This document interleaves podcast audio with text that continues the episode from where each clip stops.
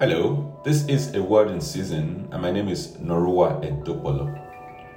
If there is one area where Christians have their greatest challenge, it's in the area of hearing God or knowing the will of God. Thankfully, we are not helpless or hopeless in this regard. Over the next few days, I will share some insights that I believe would help you in this area. Isaiah chapter 30 and verse 21. Your own ears will hear him right behind you. A voice will say, This is the way you should go, whether to the right or to the left. I do not think can be any clearer than this. God has promised to lead us, to show us the right way to go. If we have such a promise, why then are so many of us still troubled on this matter?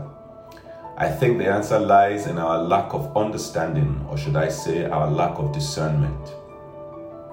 Another reason could be that learning to discern the voice of God requires an investment of time, which many are unwilling to do. Even in human relationships, it takes time for a baby to discern the voice of close family members.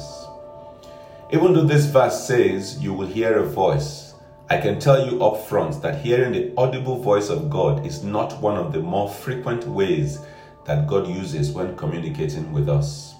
Stay with me over the next few days as we explore this very interesting topic. But for now, let us pray. Ask the Holy Spirit to lead you, ask Him to show you the way to go. Pray that you will not miss God's leading in Jesus' mighty name. May God bless you. Have a wonderful day.